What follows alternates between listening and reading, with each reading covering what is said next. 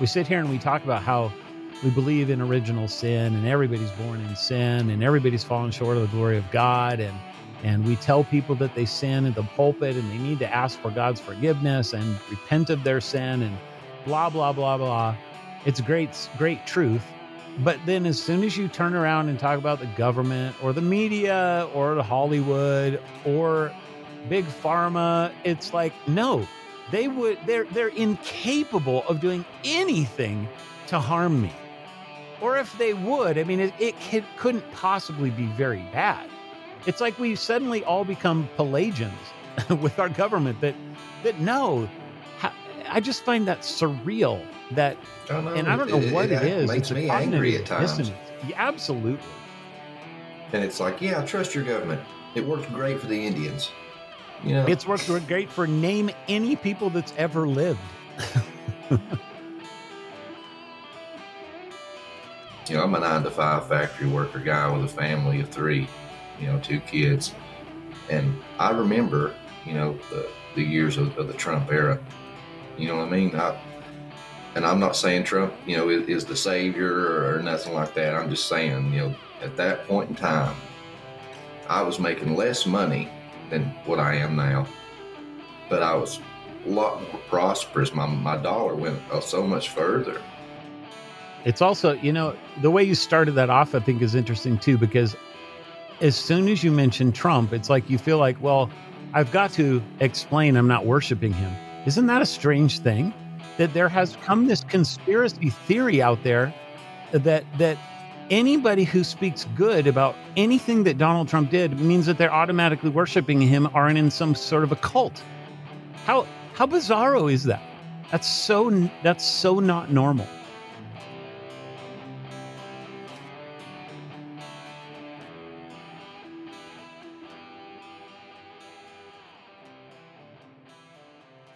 what's happening, what's up, hold out your glass because we're about to fill it up. You know, I always said that I would never bow to any corporate sponsor. But hey, rest assured, this ain't corporate. Kevlar Joe's Coffee Company, been a sponsor of my show, The Dig Bible Podcast. They've come on board with the Prometheus lens. I'm here to tell you guys, if you like good, bold, smooth finish coffee, check these guys out. I'm a personal customer. Been been that way for a, quite some time now. Uh, the breakfast blend, real good for the morning. But then you got for your hardcore guys that like their coffee with a little bit of legs. They have the Flightline Joe. I'm telling you, ladies, don't drink this because it's going to put hair on your chest. but no, guys, if you want to help sponsor the show, help keep the lights on, go on over to uh, KevlarJoes.com, check out their stuff, and see uh, what blend you like. He's got several to choose from. Welcome back to the Prometheus Lens podcast. I am your host, Justin. I'm an independent researcher and podcaster, and you may know me from my other works with the Dig Bible podcast. This is a solo project that I'm working on, something I like to call the hero's journey. So thank you for joining me on this hero's journey. As you heard from the preview, I got to sit down with author and pastor Doug Van Dorn. We got to talk about conspiracies. So sit back, relax, and enjoy the journey, guys.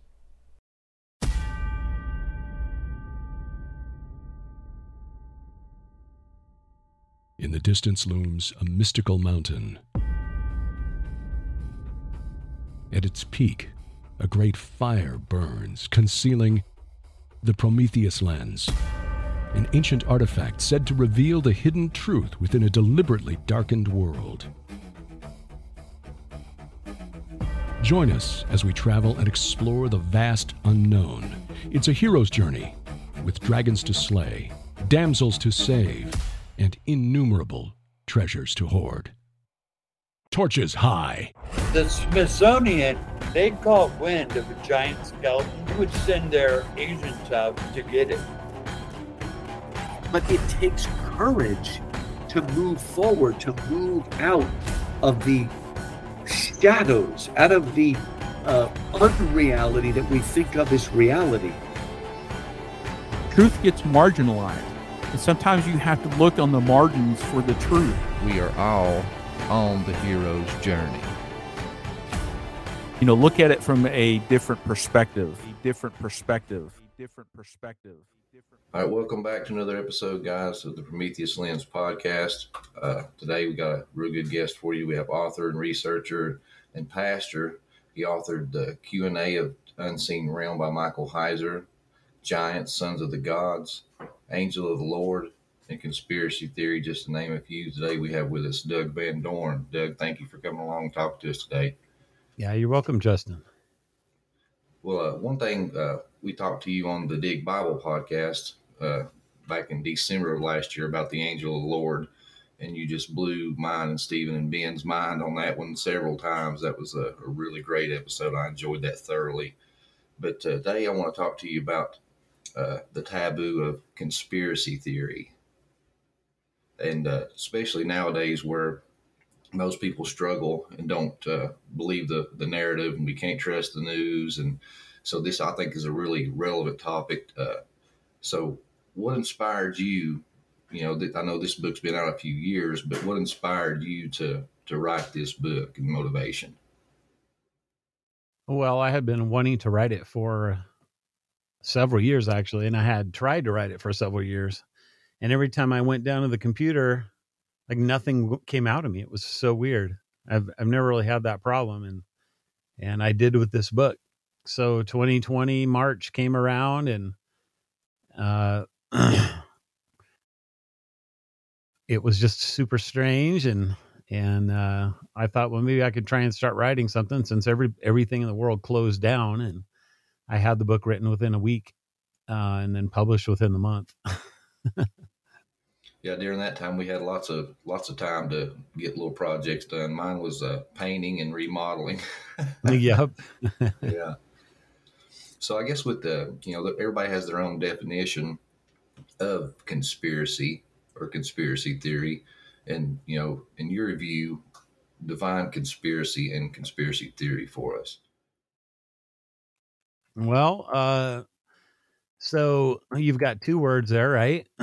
um, we can talk about uh, the conspiracy theory of the phrase conspiracy theory maybe a little bit later, but you know, a conspiracy is just a plot uh, that's usually done in secret with two or more people to uh, do something to somebody else. You can have really small conspiracies. You can have uh, super incredible, complicated, powerful conspiracies.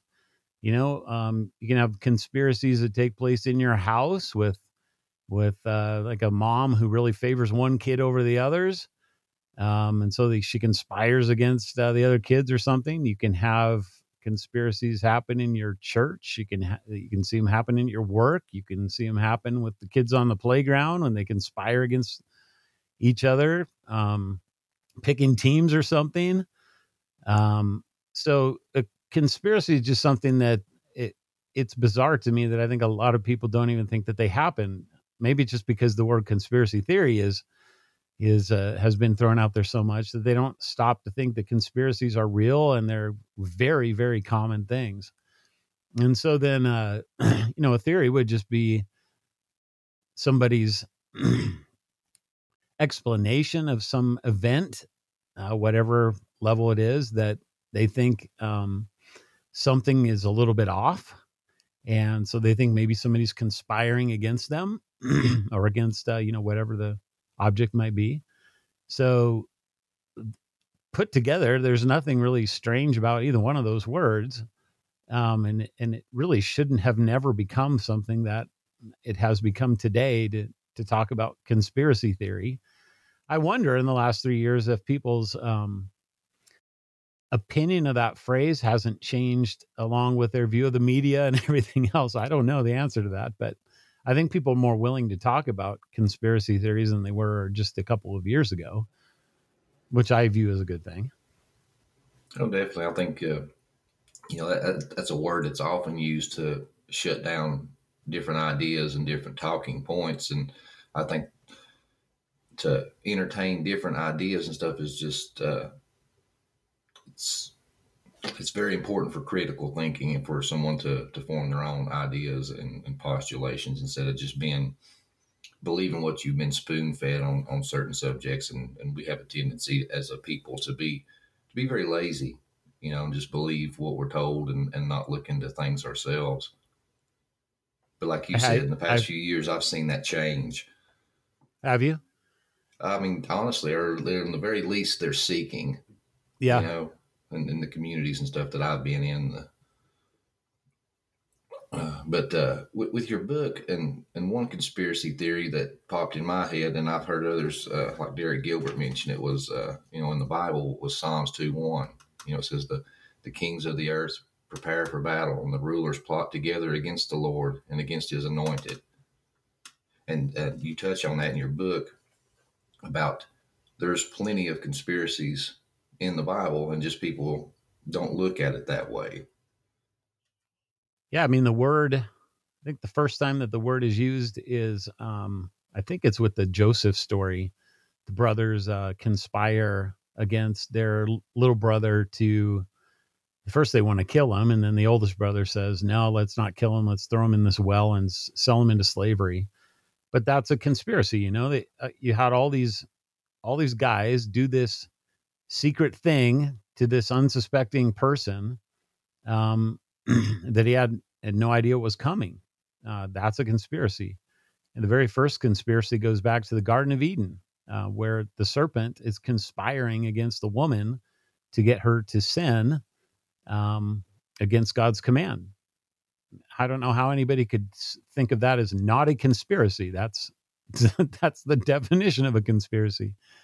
You know, uh, some of the things we we talk about uh, with the whole giant thing, the Nephilim thing, the sons of God thing. Genesis 6 was a conspiracy of watchers or angels to uh, come down and do something they weren't supposed to do, uh, according to the laws of heaven, and take our women and and uh, have have the Nephilim be born from that. It's a conspiracy. So conspiracies are everywhere, and the you know the greatest conspiracies, obviously, what the nations, the individuals, the peoples did to the Messiah when he came uh, after his three and a half years of ministry. The Pharisees had been conspiring against him for years uh, because of the things that he was doing, making them look so bad, uh, constantly, um, you know, just mocking their religion and and uh, their fake religiosity and and all that kind of stuff. So they conspired. Uh, at, the end of the day, they end up conspiring with one of his own disciples, Judas, to betray him. Um, now, of course, Jesus knew it was coming. He knew it was coming uh, before he ever started his ministry, but the rest of us would not have known it was coming because it was something that had been done in secret. So, yeah, they even conspired when um, when he rose from the dead. There was a conspiracy plot with with those same um, Jews to lie about what happened to the body um, and to say that they came along and stole the body, which is pretty remarkable because when you think about this one, so the the truth was right that that Jesus rose from the dead. The conspiracy was that no, the disciples stole the body, but because the scribes and the Sanhedrin were the power, the conspiracy theory became that he rose from the dead, and the truth became that they stole the body. And that is, I think that's really, really telling of how conspiracies end up working their way out in a culture that the people in power uh, who are conspiring end up making the truth become the conspiracy theory. Uh, I mean, that's a that's a remarkable thing to just reflect on for a while um, when you Oh, think yeah, about. it, it translates today with you know the mainstream news. You know they control the narrative, so whatever they want to be, you know, quote unquote truth is the truth, and then everything else is labeled the conspiracy theory. When you were talking about the Pharisees and stuff, that's the first thought that, that popped into my mind. yeah, I mean, they controlled the narrative with the people. They were the power. They were the they were the uh, leadership. So who are you going to believe? You're going to believe those people because why wouldn't you? Why would God put somebody in charge of us that was going to lie to us or you know whatever? And another thing too was, uh, you know, you talk about in the book how a lot of people want to go to the the paradigm of you know conspiracy theories are, are dangerous. You know, they threaten the society, and you know, and then they point to the the hyperbole of people that are, you know, mentally unbalanced and how they just obsess over conspiracy theories and everything. Everyone's out to get them and they try to make you out to be the the loony. But I love how you point out, you know, that it's just as dangerous to not consider these things. Yeah, exactly. Especially if um, if there if there really are conspiracies that are happening, and those conspiracies are meant to hurt people, um, and those conspiracies are not exposed, what does that do to a civilization?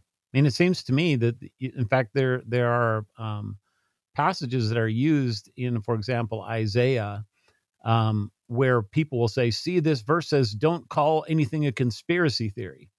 But actually, it means exactly the opposite of what they're saying, because what was going on was that the prophet came into the court of the king, and he was trying to convince the people to do what God said against the conspiracy of the king who was trying to get them to break the law. So the prophet's job was to uncover the conspiracy, and he becomes the conspiracy theorist in the eyes of the of the king of Israel, usually. Uh, and this happened all the time to the prophets of Israel.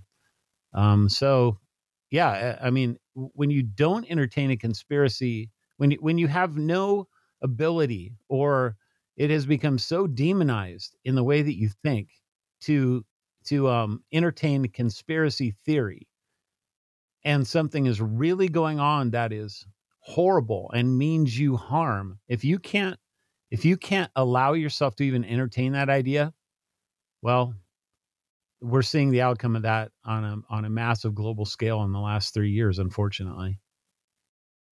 And one thought that comes to my mind was that quote, you know, evil evil prevails when good men do nothing. Yeah, great quote. Yeah, uh, and I want to bring this up because as I was, you know, thinking about this and taking some notes to talk to you today, uh, there's been a, a viral video just kind of burst out and people are doing reaction videos. And there's this guy from Virginia that wrote this song, and it's just him with his dogs out in the field underneath a tree stand, and that thing is just resonating with so many people across the world right now, and it's kind of relevant to our subject matter. And and as I've been looking, I just I cannot help but just one by one, just I want to see all these reaction videos because it, it's not just one set and one paradigm because you have the mainstream media now saying that oh this is a a, a right wing anthem you know and this is you know this is this this and that trying to put their you know labels on it and try to divide us once again but the one thing that stood out to me was this thing was culture blind you know it, it was it was uh, culture blind it was color blind. I mean, I was seeing Asians, I was seeing blacks and whites, and I mean, it didn't matter. Everybody yep. was reacting to this video, and just a lot of them just it brought them to tears, uh, which I'm sure you're familiar with. It. What you know, what was your thoughts and take on that uh, that video? Yeah, I actually just watched. Uh, we didn't talk about this before the show either. I just I just saw that an hour ago, the reaction video where what do they have like 30 or 40 different people that are all doing reaction videos to his song and then somebody um, put them all together into one place which is pretty neat and i mean it, it, actually brought me to tears and when i first saw the you know when i first heard that guy's song um i mean i thought it was a good song or whatever but i i wasn't crying about it but just to see these people react and to see you know he he curses a couple times it and that really got people because they're like wow this guy this guy means he means what he's saying. And you know, you think about it in a hip hop culture where it's fine to do that in your music or whatever, and and, and you come along to us whiteys and we sanitize everything, you know. And these guys are just hearing this visceral, gut wrenching honesty about what's happened in our in with our economy. Our our money's not worth anything. Um, everybody's lying to us. Everybody's you know feeding off welfare and they're fat as can be and we don't care about it and and yeah it was i thought it was remarkable to see that and and uh, yeah i mean i had guess i had cursory was aware that that the media didn't like the song i mean what's new every time a trump song goes uh, number one they have to somehow blast it or whatever but it's funny because the more the harder that they push against this and this is the power of the law Uh, you know, when you tell somebody, don't put your hands, your little kid, don't put your hand in the cookie jar. Well, what does that make the kid want to do? That's the power of the law. I mean, that's Paul in Romans 7. As soon as the uh, command said not to covet, that's the very thing I wanted to do was to start coveting. So the more these idiots um, fight against what's actually happening and, and the will of the people and what they're seeing, the worse it's getting for them. Yeah. I mean, if you look at, uh, you know, past trends, uh, Jason Aldean, that song he just recently wrote, the mainstream media and everybody lashed out against him, tried to cancel him, and it's it's blew him up. And then back during the pandemic, you had the thing with with Morgan Wallen. It's it's having like the exact opposite effect Right. of what they're wanting. But one lyric that really stood out to me in that song was uh, where he said the and what we're talking about, if you're unfamiliar, guys, it's uh his name is Oliver Anthony, and it's called Rich Men North of Rich men. But in there he says, Richmond north of Richmond, they all want total control. They want to know what you think. They want to know what you do. They don't think you know, but I know that you do. You know, and I was just like, man, it gave me goosebumps. And I was like, yeah, man, we know. We know Big Brother and, and what, what he's up to. And and and then he threw out the the, the hat tip to the, the Jeffrey Epstein, and that drew Oh, me yeah. back. And then the- right. yeah, the obese milk and welfare, and what did he say? I love how he, he said it too. Which I'm a Southern guy, so if you couldn't tell by my voice anyway, but he said, uh, uh, "My taxes ought not pay for your bag of fudge rounds." I was like, "Yes, yes," but yeah, but I was when I heard that, and I was listening to the reaction videos and stuff today, and I was like, "Man, I'm going to bring that up to Doug because that's kind of relevant to our whole conspiracy theory with uh, the controlling of the narrative." Yeah, completely. It's a great connection. Yeah, so I didn't know if you had seen it yet. And I was like, I'm gonna bring it up and then ask him about it and see what he thinks about it. And uh, but like, I, I saw some conspiracies in the Bible. You know, what I mean, because I uh, like Gary Wayne, his book, you know, the Genesis six conspiracy, Conspiracy, theory. right? Yeah. Right. So you know, I was familiar with that and different little things. But one that really stood out to me was uh, Absalom trying to overthrow his father's government. I mean, Right. that was a really big conspiracy theory that stood out to me. Yeah. So again, uh, it and it's so easy for us to say conspiracy theory. That wasn't a theory. That was actually Oh, yeah, a it happened, conspiracy, yeah. right? So, um, yeah, I mean, and it, and it broke David's heart uh, because he loved his son so much, but his son tried to kill him, take the crown from him, and the whole deal, and ends up getting uh, getting his just desserts at the end at the end of it. Um, yeah, uh, you know, to me the the the place where conspiracies are found the most, I probably are in the kings of Israel, which is interesting again because these are the leaders, these are the rulers, the authorities, the powers of the nation, and where power and money and uh, and fame and all this stuff are. Uh, I think there's a little warning there that conspiracies can't be far away. You know, I was talking with somebody, I don't know, yesterday, the day before, about this whole idea of how strange it is that um, e- evangelicals in my world, the reformed world, we supposedly believe it even more because of, of total depravity. But we sit here and we talk about how we believe in original sin and everybody's born in sin and everybody's fallen short of the glory of God. And and we tell people that they sin at the pulpit and they need to ask for God's forgiveness and repent of their sin and blah blah blah blah. It's great great truth. But then as soon as you turn around and talk about the government or the media or Hollywood or big pharma, it's like no, they would they're they're incapable of doing anything to harm me. Or if they would, I mean it, it could, couldn't possibly be very bad. It's like we suddenly all become Pelagians with our government that that no, ha- I just find that surreal that I know, it, and I don't it- know it what it makes is. me It's angry at times, dissonance. Yeah, absolutely. and it's like, yeah, I trust your government. It worked great for the Indians. You know, It's worked great for name any people that's ever lived. you know, there was a I, I found when I was writing the book a um a woman who did a scholarly work on conspiracy theories, and she was talking about how in early revolutionary life of America, just prior to the war, it was the free people that actually um, were the conspiracy theorists. And what a conspiracy theorist in those days meant was you are capable of reasoning and taking two different positions and coming to a conclusion about what's true uh, in the realm, especially of politics. You know, if if the founding fathers weren't conspiracy theorists, we never would have had a revolution.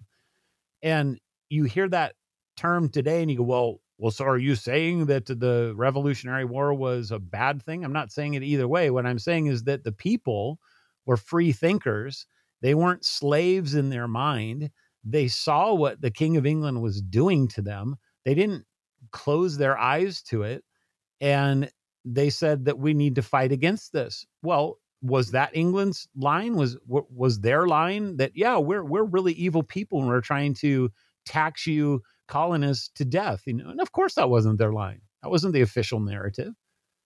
So yeah, again, I mean, it just it, it, name a nation with uh, rulers in power that this hasn't happened to, and then tell me why it is that I'm not allowed to think that my government might just be doing something bad to me. Which I seen a meme. It was uh, it was around July Fourth. I, I remember it was just a few years ago, but it said, uh, you know, everybody was saying Happy Fourth or Happy Birthday America, and this one said that had the like a old school British, you know, colonist with the red coat and all standing there, you know, and it said, uh, uh, "Happy birthday, you ungrateful surrectionists," or something. right, exactly. you know, that's how they seen us. Exactly. And and what kills me is like when you see the the state that we're in, you know, inflation all time high and and I guess that's one reason that that Oliver, Oliver Anthony song really just resonated with me so much is, you know, I'm a nine to five factory worker guy with a family of three, you know, two kids, and I remember, you know, the the years of, of the Trump era. You know what I mean? I, and I'm not saying Trump, you know, is, is the savior or nothing like that. I'm just saying, you know, at that point in time, I was making less money than what I am now, but I was a lot more prosperous. My my dollar went uh, so much further. You know, I had uh, multiple properties. I had money in my pocket to go on vacations, to go out and take my family out to eat. And you know, if I wanted to go to McDonald's, twenty dollars could get us all something to eat. And you're lucky to get yourself something to eat for twenty dollars. For twenty bucks, I know it's crazy. it's so crazy to me, like how much so so many things can change and so drastically with with one president in just a few years.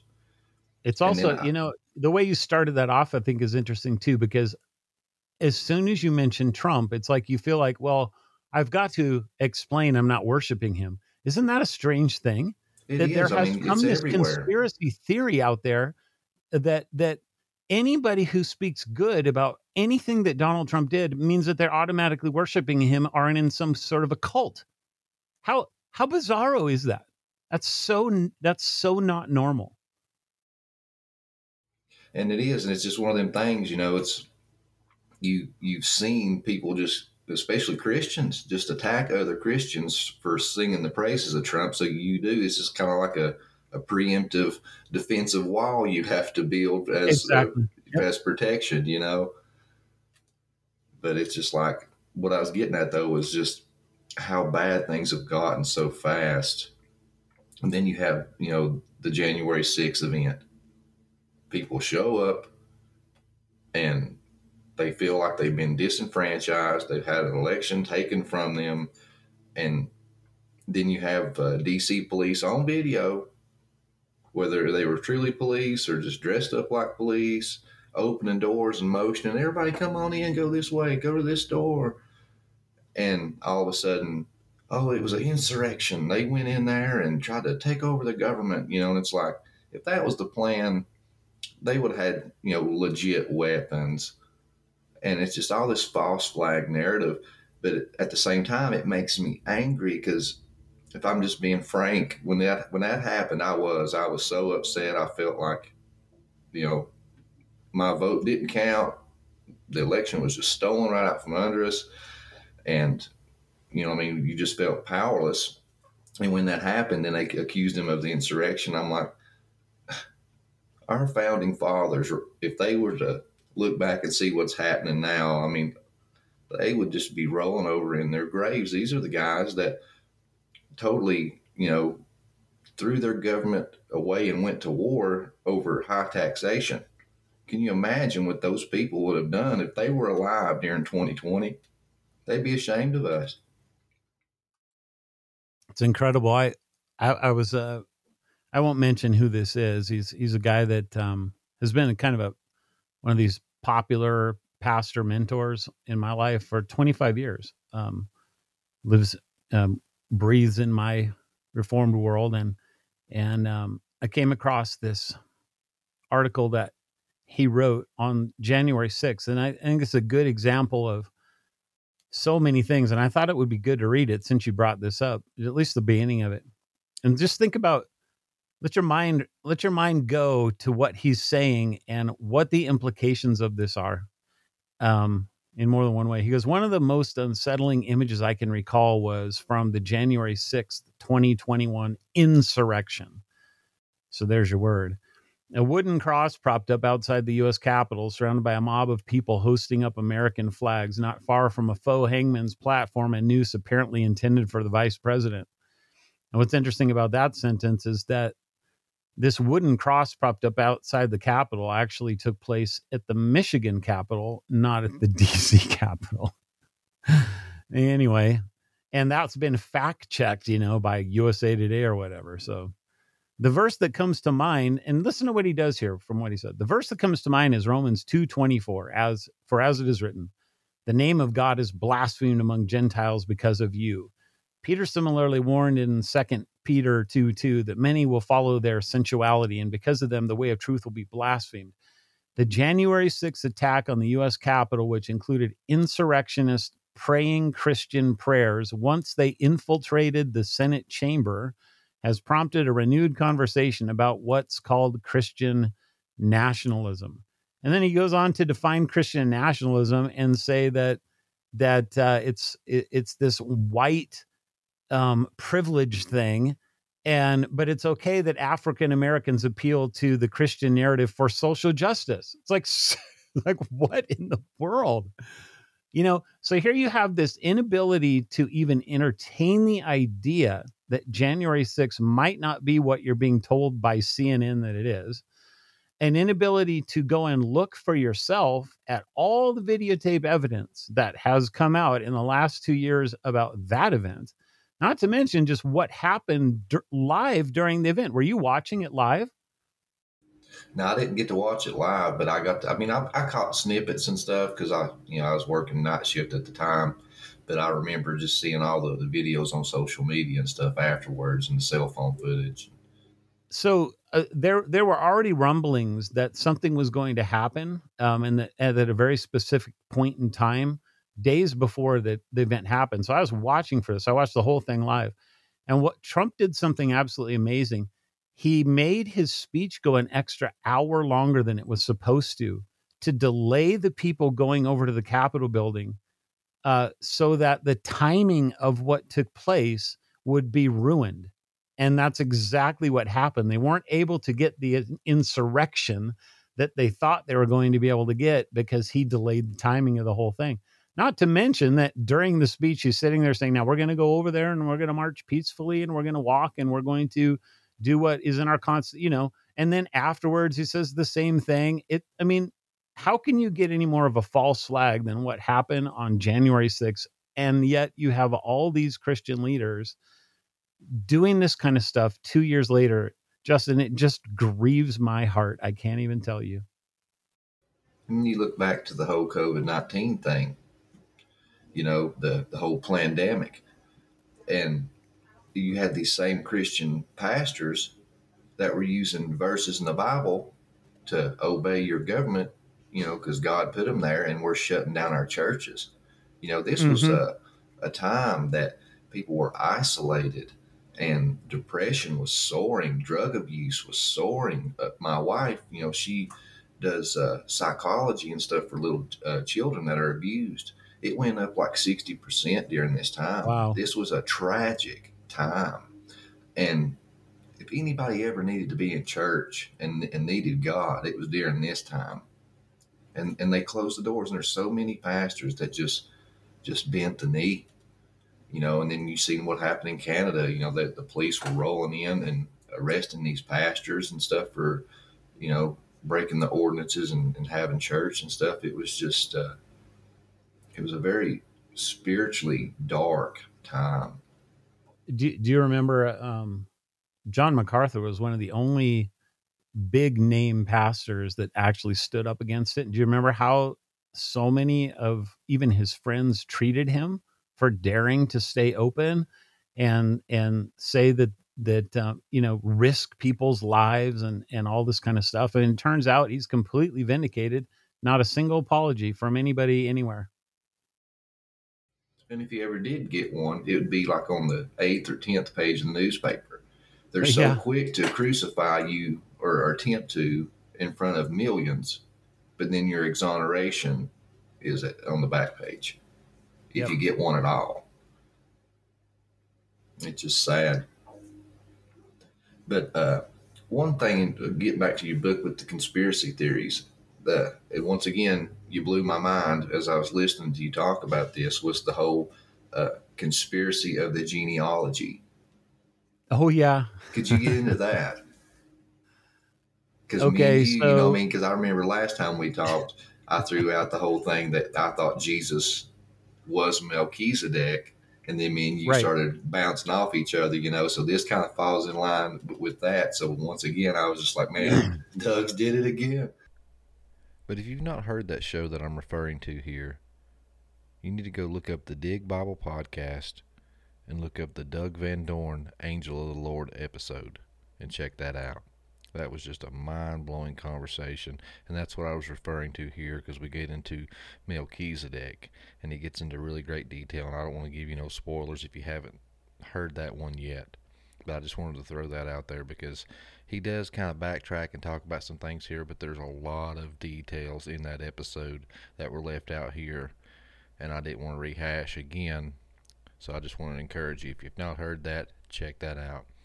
And also, while I have your attention, if you enjoy the show, please, I encourage you to share with your friends and get this out there. If you are not already a members only member, I encourage you to do so. There's special perks that members get private chats, early access to episodes, members only episodes, and documentaries. And if you haven't already, please give us a rating on Spotify, Apple Podcasts, or wherever you listen to podcasts and help us to grow the show. All right, back to the episode. Yeah, I mean it's just a really really interesting one. So back and we have evidence of this from the Dead Sea Scrolls, but my opinion Hebrews 6 um when it when it goes into the Melchizedek thing. I think it goes into chapter 7 too. It has Hebrews has all this language of like he's without genealogy, without father or mother, without end of days. He's a priest forever and several more things that Hebrews says. Well, um, we discovered at the Dead Sea Scrolls that there was a whole um, undercurrent belief that Melchizedek was essentially a divine figure, that he was not any kind of an ordinary um, king. And so, my opinion, when I probably when we talked about the angel stuff, was that Melchizedek is the angel of the Lord. It's just kind of a title for him, the king of of Salem, um, king of peace, king of righteousness, or however you want to, you know, uh, put that. But so because no, this is this is this little part here is my opinion, all right? Because Hebrews is using that theology to talk about Christ, and then Christ, um, his priesthood is greater than the priesthood of Aaron because he's in this line of Melchizedek. And think about the title of that book. It's Hebrews. And what does that mean? It means that all these priests were becoming Christians, okay? So the scribes, the Pharisees, these kind of people were becoming Christians. So there was people don't stop to ask this very much. We probably did talk about this on your Dig Bible with this too, but it's important for the for the background to the conspiracy, all right? Um there was a view in the first in the first century that uh, allowed a Jew to convert to a Trinitarian theology. Whereas today, it's very, very difficult because Jews are Unitarian today. In other words, they believe in one God, one person. So to come along and say that there's a Messiah who is also God, like there's no category for that with Unitarianism. But there is if you have Trinitarianism or binitarianism, where you can consider that there are more than one person in a Godhead. So one God, but multiple persons. And we know for a fact, in fact, I published a couple of books from Puritans that knew about this three and 400 years ago, um, that the Jews had this theology um, from the Old Testament. And this is what John's gospel is especially is writing to when he talks about in the beginning is the word, the word is with God, and the word became flesh. Like that's not a Gnostic thing, it's an Old Testament thing. Um, and, and just for context, I was going to throw this in there for for the people that wasn't familiar with that episode or hasn't seen it yet. Uh, I believe what you're getting at was the uh, the two Yahwehs. yeah, two Yahwehs, two powers in heaven is what the rabbis called it. But like there's a verse in um, Genesis 19 24, it's the Sodom and Gomorrah story. Um, so the background of that story is that three men come to Abraham. One of them is named Yahweh, two of them are angels. Uh, Abraham sees them. He starts washing their feet. He holds a huge banquet for them. They eat with him. Um, Yahweh stays there. This is the angel of the Lord, Yahweh, the Lord. And he's talking to Abraham about Sodom and Gomorrah and destroying it. Meanwhile, the other two angels go to Sodom and Gomorrah and rescue Lot out of it.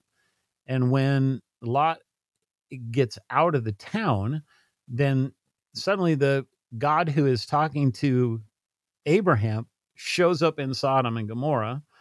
And there's this verse that says, The Lord rained down fire and brimstone from the Lord out of heaven. And so the rabbis, this the Jewish rabbis said there's two Yahwehs in this passage, two lords, one in heaven, one on earth. And so the church fathers love this verse because the one in heaven is the Father, the one on earth is the Son. Anyway, okay, so all these people are converting, all these Jews are converting, and the Jews are losing their uh, their grip and control over their religion. Sound familiar for conspiracies, right? Power, um, authority, rule. So they have to stop it. So what happened was as they were translating, you know, recopying their text and translating into Greek and stuff on their own basis after the Septuagint, they did some stuff to to what seems are very insignificant passages. So, for example, um, Deuteronomy 32 8 has a little textual variant. The sons of God. Uh, um, God gave, the Most High gave to the nations their inheritance according to the number of the sons of God. Well, if you read the Hebrew, because the rabbis changed the original text, this is something Mike Heiser argued um, long, long time ago. Um, they changed it to the sons of Israel. So, sons of God, sons of Israel. What does that do? Well, sons of God are angelic beings, but sons of Israel are human beings. What does Jesus claim to be when he comes? He claims to be the Son of God. That's a divine title. If there are no divine beings called angels, called the sons of God, then guess what? Jesus as the Son of God is not a divine title, and Messiah is not divine. okay, so they also did something with the genealogies after the Tower of Babel, where um, you have, you know, these guys are living to be hundreds and hundreds of years old. So you read, and this will be in most of your English Bibles because the English Bibles are using the Hebrew text in this case, usually. And you'll read that they lived to be 85 and had a kid and then died or whatever. Well, the Septuagint, the Greek translation that took place 200 years before Jesus was around uh, on the earth in human form, um, add add an extra hundred years to about seven of those um, guys in the genealogy. This is the genealogy, I think, in um, Genesis uh, 11 after the Tower of Babel. So that's 700 year difference. Now, why would that matter? First of all, how in the world do you account for the word, the number 100 dropping out of seven different verses? That has to be deliberate. But what could possibly be the motivation? Well, here was the motivation enter Melchizedek again. So um, Christians are claiming that Melchizedek is a divine figure, but Jews said no, he's he's Shem, the son of Noah.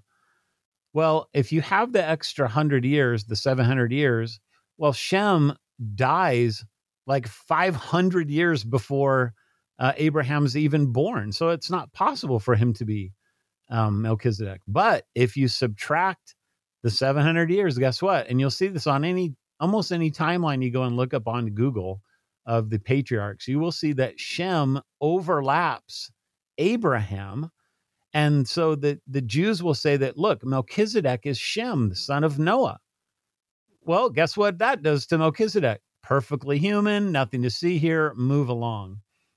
Yeah, and so supernaturalizing the Bible once again. Desupernaturalizing the Bible in really, really cunning, sinister uh, ways that nobody in the world would even think twice about. But I found evidence that the church fathers knew full well what was going on, and they called the Jews out on it, on most of these things they were doing. Uh, and this, you know, in part led, I think, to the increasing split in the earliest church between uh, Jews and and Christian Gentiles. It's as sad as that is, but I, you know, I think that that that contributed to it for sure. So there was a conspiracy to tamper with the text because Jesus was getting all these followers to believe that he is God in human flesh that are Jews, and the Jews are losing their religion. So you have the motivation, you have the um, pr- evidence that they did it. Uh, it's a conspiracy, and so I write a whole chapter of that in the book. Yeah, they had to they had to cancel Jesus he was one of the original cancellations.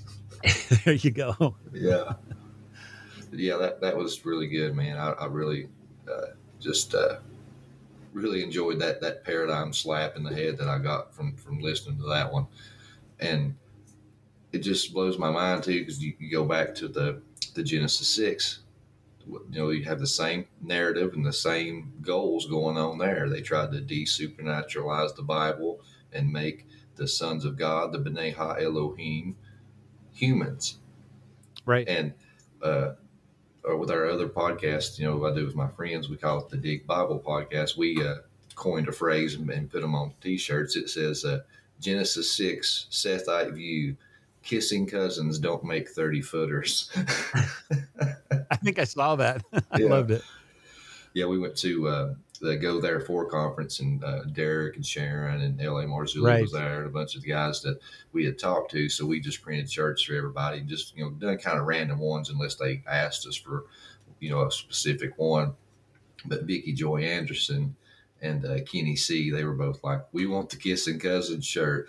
So I got him that one, and I just give uh, uh, Noah was a conspiracy theorist, and then it started to rain to L.A. Right and I was, you know, we was all because I had a vendor table at that event, so we was all just kind of huddled up, and I was giving everybody their stuff, and everybody was looking at it and laughing.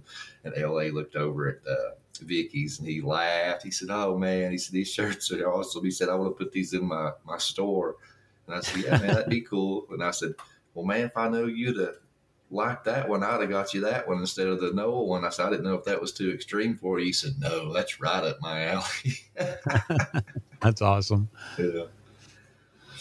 Uh, well, I guess going back to uh, like government conspiracies, and we talked about you know the you know how the Pharisees back in those days you know were the were the power group, and they they controlled the narrative, and anybody that you know strayed from their narrative w- was canceled and silenced. Or, you know, in Jesus' case, you know, crucified. Uh, today, our mainstream news and media, a lot of people don't realize it. You know, was you know, many years ago, you had, you know, 40, 50, 60 all independent right news organizations. And now you have basically one octopus with with four or five limbs wrapping around all of them. Yep. It's very deliberate. Um, it started, especially in mass in the late '90s under Clinton. He passed some sort of a law that allowed them to do this, but you know, I forget what the companies are. I think Viacom might be one of them. I think Disney might be one of them, but they're umbrella companies that now basically own almost everything. Uh, and it's like, like you said, three or four companies. And, you know, when you get a room, if you had a room of 60 people in it and you tried to um, control the flow of information, you could do it um, with probably really, really big, important events. If you could convince everybody that it was important for national security or something like that. But it's a lot easier if you only have three people in that room. and especially if you're all billionaires and have the same kind of an agenda. And people don't realize this. And there's a very powerful YouTube video that somebody put together. And I, th- I think I've seen more than one of these, but the one that's really great is um, it has, you know, it starts off with just one local, um, you know, like your Channel 9 local station or whatever, ABC station. And they say something like, um, they start introducing this whole idea of conspiracy theories and how conspiracy theories are dangerous to a civilization but then the the video multiplies to hundreds and hundreds of local stations all saying word for word across the country the exact same thing about how dangerous conspiracy theories are and it's like the It's most a, the biggest incredible echo thing i've ever chamber, seen biggest It's echo great. chamber ever. it, it but it's but i mean it's about conspiracy theories i mean you couldn't get any more perfect of an analogy of how conspiracy theories actually work than what that guy did who made that And where that all stems from is, uh, you know, the CIA's operation that's been declassified now, Mockingbird. right Uh, go into that for, for those that are that are not familiar with that.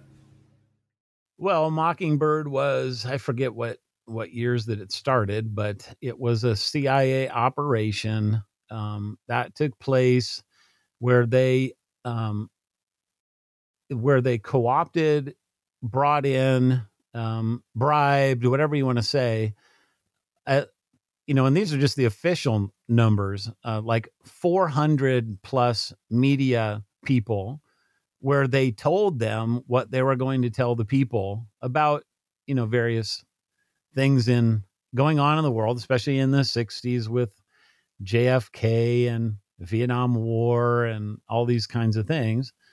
And uh, but there's also another aspect to Mockingbird, which is that they also did the same thing in the big churches. So they actually they actually came into the churches and infiltrated the pastors with their own people so that the churches would be toeing the same line as the media uh, and I have access to one of the documents that they wrote that says that they did this.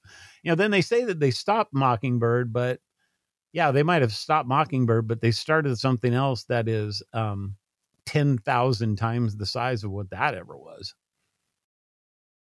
And then too, when you look at all the CIA guys now that are retiring, you know, Brennan and all these guys, they're all, you know, working as uh, what do you call it? What's the word for it? Like advisors for all these different news media outlets. So they're, they're not they're not covertly doing it; they're openly doing it now.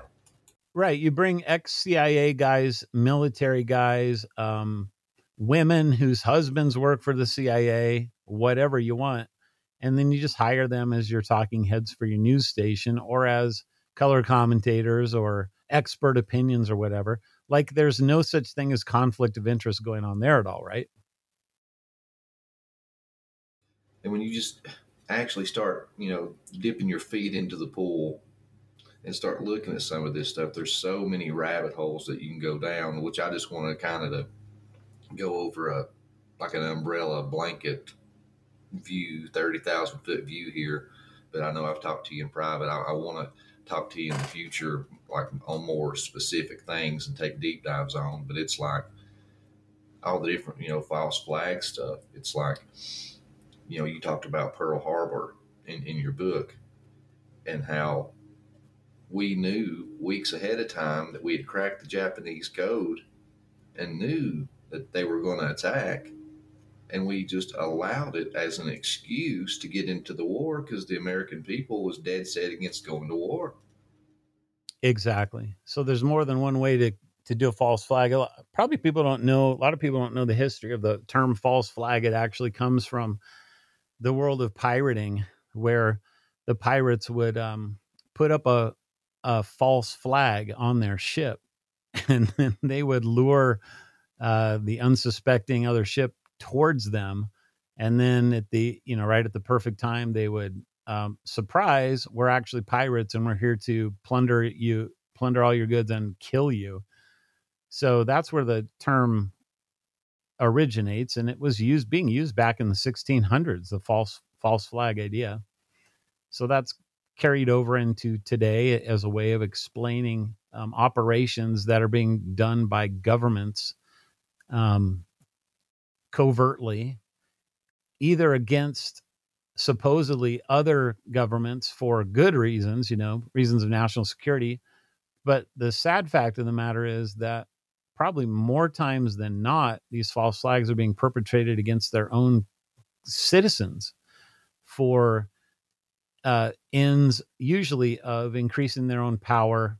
Um, I don't talk about 9 11 in the book, but it's very, it's not, it's not coincidental that the Patriot Act was passed, what, a month or two right after um, September 11th happened, and that this gi- most gigantic, largest power grab in the history of the government um, just so happened to be ready uh, on the desk of the president before September 11th ever happened and then the solution ready before you create the it's problem. the solution right. Yeah i mean you have your hegelian dialectic right there on the on the table. Here's your here's your thesis here's your antithesis and oh here's our solution. Here's your here's your solution right here. It's the patriot act. And you know, I just I grieve every time I walk through an airport, every time I have to go to a sporting event and I have to go through the security. I don't just grieve, I get really ticked off, honestly but I grieve for the kids because now there's 20 year old kids that have never known anything other than that. Um, and it's a police state that was created because of a false flag perpetrated by our own government on our own people. It's disgusting. And the thing is, too, is even if you you know want to hold to our government didn't do that, in the very least, you cannot deny once again, like Pearl Harbor, that they had warnings and they knew about this in advance and did nothing in the very least. I mean, people can deny whatever they want, right? That's one of the crazy things about it. But um, you can't rationally deny it. And I don't think you can rationally deny what happened in September 11th. That's actually how I opened the book was just my own personal story of how I I mean, I bought I bought Bush's um, explanation of what happened, hook, line, and sinker. And I, I believed it for many years. And one day I was watching a local PBS station. This is back when PBS actually had a good thing every once in a while. And they had this three hour documentary on how 9 11 was an inside job. I couldn't believe what I was watching, but I thought this is absolutely absurd. It's the most ridiculous thing I've ever heard in my life. The power of having somebody that you trust um, in a position of authority and power over you um and then lie to you. That's it's incredibly hard for any human mind to overcome that cognitive dissonance because we implicitly want to trust our leaders and we want to believe they had our have our best in mind for us. And um I, this is why it takes you know um, really powerful psyops in order to get people out of their stupor uh, to actually see what's going on. They have to actually feel feel the uh, implications of what the people are doing to them personally, which is what you know. Go back to the song we were talking about earlier, right? Why is that song resonating with so many different people from all over the country, cultures, races? It doesn't matter who you are. It's because they're feeling the pain personally, right? If they didn't feel it, then they wouldn't care and they would just write off they would listen to the um to the psyop that the media has about this guy's song and they would say he's a right-wing nut job but they feel it because they feel it they're willing to entertain what he's saying and in their case, they're like, yeah, this is everything I've ever believed, but he's putting it into words for me. And then you get into uh, like I'm not sure if you're familiar, but uh, you know Bill Cooper, you know William Cooper. I found some of his stuff on the internet, and then I stumbled across his book, you know, Be- "Behold a, a Pale Horse," and uh, got to reading that and his experiences and stuff with uh, the government. And but one thing that that I found just, you know, particularly wild was you know, everybody said he, you know, he was a conspiracy theorist, crazy guy, and you know, tinfoil hat wearing dude. And but he said in the beginning of the book, he's like, for this information that I'm releasing, I will be killed for this. I will lose my mm-hmm. life, but I don't care. And he talked about, you know, just all kinds of stuff that was just mind blowing in there, you know. And some people, you know, say, uh, you know, what's that old saying? Uh, uh, a dead clock is right twice a day. You know, so right. when, people point to stuff that he said that's come true, they, they, you know they point out all kinds of other stuff that hasn't yet.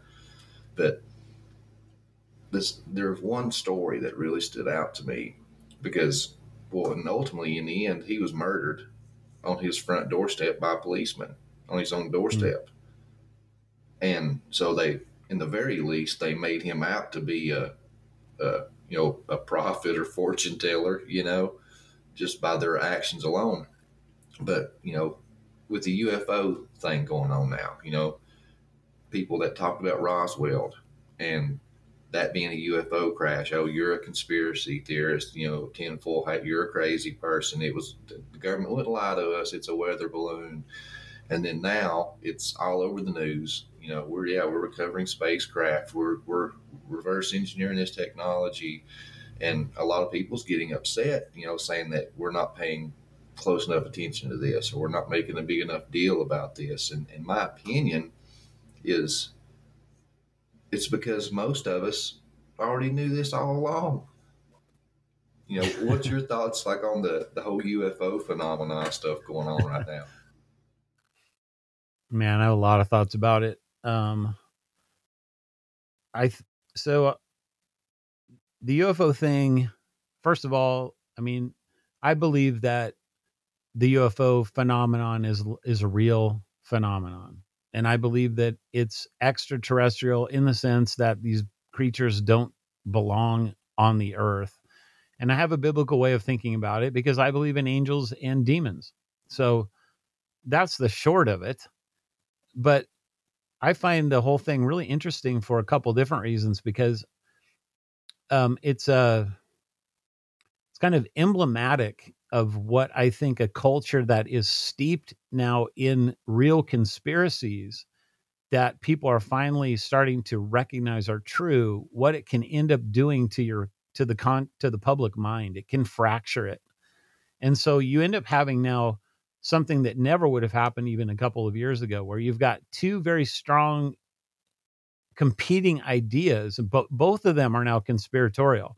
So one of them is, well, the government's all lying, and this is a psycholo- psychological operation, and they're doing this uh, for evil purposes, um, for whatever their their reasons are, and there's no such thing as aliens. And then you have the exact opposite opinion, but it's also a psychological operation that's being done by who knows some some mysterious group of people that they're finally going to you know it's just a, it's really it's really kind of concerning in some ways.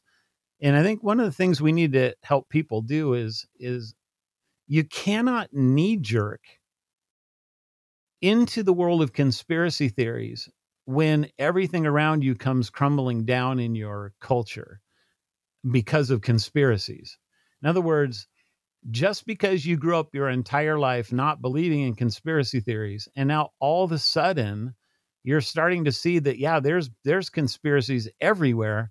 You yeah, can't just all of a sudden say that every single thing on the planet is a conspiracy theory.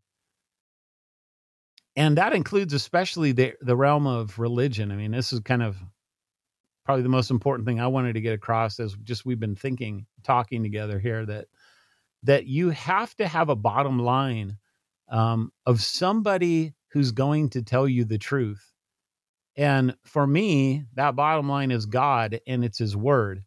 And I say this knowing that there's an entire group of people that are out there calling themselves Christians that are buying this lie that the that the church has hidden 80 different books from us and that we're all in the Bible at one time. And we need to get back to that. I mean, it's a it's pure Gnostic bullcrap, is what it is.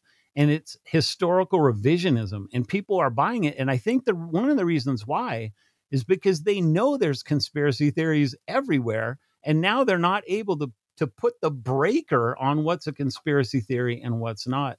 And we have to be able to maintain our sanity and our reason and our logic and our and our trust, especially our trust in God. Um, that he he uh, has given us every single thing that we need for faith and salvation and forgiveness of our sins. And he hasn't made it he hasn't kept it hidden from us for 1800 years. That's not the way god operates. And we need to as much as the institution of the church is full of sinful people who do bad things and it's been infiltrated even i even said that earlier we still have to trust that this is god's way of um, uh, saving and sanctifying his people and that we all need it and that we so you have to have some kind of um, you have to have some kind of thing in this world that you can trust and if you can't trust god and what he's told you about his son what in the world can you trust Yeah, and it comes down to Christ. You know, uh, we talked to uh, Timothy Alberino on the Dig Bible podcast a while back, and I loved uh, this one thing he was saying. He was talking about uh, the Hebrew roots movement, mm-hmm. and he said, that's another big one yep. "Yeah, we were talking about you know uh, how that's just tricking so many people and enslaving basically God's people and putting them back in the chains." And he said, and the problem is, he said, and believe me, he said, I love the the fringe because he don't like the word supernatural. He said, you know, all these fringe Yeah, right. topics.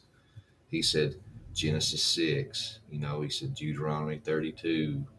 Uh, aliens and, and angels and demons and he said all these fascinating topics giants he said and he said i'll talk about them at nauseum he said but the problem is because we because the initial question was uh, my buddy Stephen asked him how important do you think it is for people to dig into the bible? And he says it's he said it's important but only important in so much that you know the story of christ. He said you got to have a firm foundation. He said be able to defend your faith be able to defend the historicity of christ and, and why you believe what you believe he said and stay in the new testament he said and once you have that foundation then you can go digging into the Old Testament and then looking at the giants and uh, the fallen angels and all these other fringe topics that everybody's floating to. He said, and this Hebrew roots movement movement is attacking those people that's don't have the firm foundation and they're built on the sand. He said they're new Yeah. Christians and they're diving straight into this weird stuff. He said, so then when this false information and this trickery from Hebrew roots comes in, he said, they believe it because they don't have that foundation. And he- ended it, you know, with this you know, great uh, little closing quote. You know, he said, "So take away Nephilim from me, take away uh, fallen angels, giants." He said, "He said take it all off the table." He said, "And if I'm only left with the with the story of Christ, I'm perfectly content." Absolutely. Uh, amen. Uh, it's Christ alone. That was one of the main calls of the Reformation. Um, and that, you know, they had a different context for it. Um, Catholic Church over overthrowing things that he would say or whatever tradition. No, it's Christ alone. But in this case, it's just equally as applicable. Um, I and I am hundred percent in agreement. I, throw out any giant conspiracy stuff I've ever written, but keep the angel of the Lord and keep the Christ, keep the Christ stuff that I've written. Because if you don't have Him, then you don't have salvation. You are dead in your sins, and you're going to hell. Or, as Paul said, God's a liar. in which case, um, you know, you're floating around with no hope in this world. Yeah, amen. Well, Doug, I ain't going to keep you too much longer, man. I appreciate your time, and we covered a lot of ground. But uh, let everybody know uh, about your new project that you've uh, told some of us about on Facebook and uh, where they can find your work and website, and give everybody a plug where they can find your stuff. Well, I've been preaching through the book of Luke in our church. Uh, anybody can go listen to those sermons, any sermons we've ever done at our church website, RBCNC. Uh, so the initials of Reformed Baptist Church of Northern Colorado, rbcnc.com. Those are all there available for free. You can check out what kind of a church we're like and just see, um, since we've been talking about church. Uh, but I bring that up because um, Dr. Judd Burton and I are working on a book on um, this Serpent Mound in Israel, and I'm kind of using that as a way to tell the um, Sons of God part of the story that that uh, I kind of left on the table with the Giant book. I I focus on the giants in that book. This one's going to focus more on the devil and and who he is, and and uh, but using this crazy feature that's in the middle of the Golan Heights in Israel to do it. So it's kind of fun and and but that's that's still a ways out before we get that finished. Um but you know conspiracy theory book giant book galatians book ba- normal things like baptism or the creeds of the church or um, what else have i written on? The five solas of the reformation. So i got i got the fringe i got the foundation and trying to add more to both those sides all the time. And those are all can be found you can go to my website douglasvandorn.com or you can just go to Amazon if you want to, if you're interested in any, any of those books. And for those that are interested, you know, in astronomy and revelations and, and things like that, oh yeah, Doug does an amazing job. When you go to his uh, church's website, uh, I definitely recommend you check out his series on Revelation and how he. I've never heard anybody just break it down like he does, and he goes into the you know the significance of you know the astronomy of the Bible and even you know you know I'll, I'll, give you some teasers here. How the seven churches of revelation lined up to you know the the seven sisters and all these constellations and stuff. It's just it's pretty cool. I love how you just deep dive and and, and the the routes that you go. I just i love your teaching style doug. I really appreciate you. Thanks man. That's nice of you. Yeah. Well guys uh, thank you for uh, signing in checking us out and don't be afraid to put on your tinfoil hat every once in a while. It's healthy.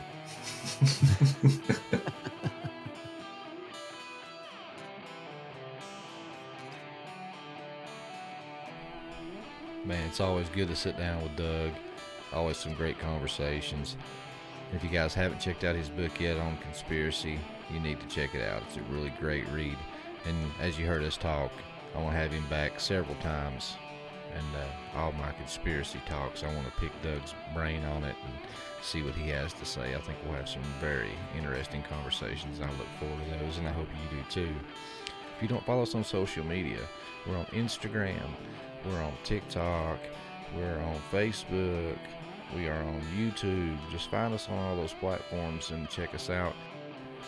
Matter of fact, this episode will be up on YouTube, so you guys can see the video on that one.